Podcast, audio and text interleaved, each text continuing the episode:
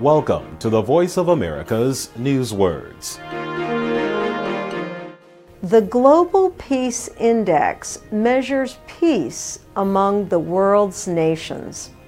The 2017 report says that deaths and material costs from terrorism have risen sharply.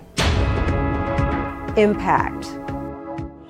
The study puts the impact of violence on the world economy last year at $14.3 trillion. To have an impact is to have a strong and often bad effect on something or someone.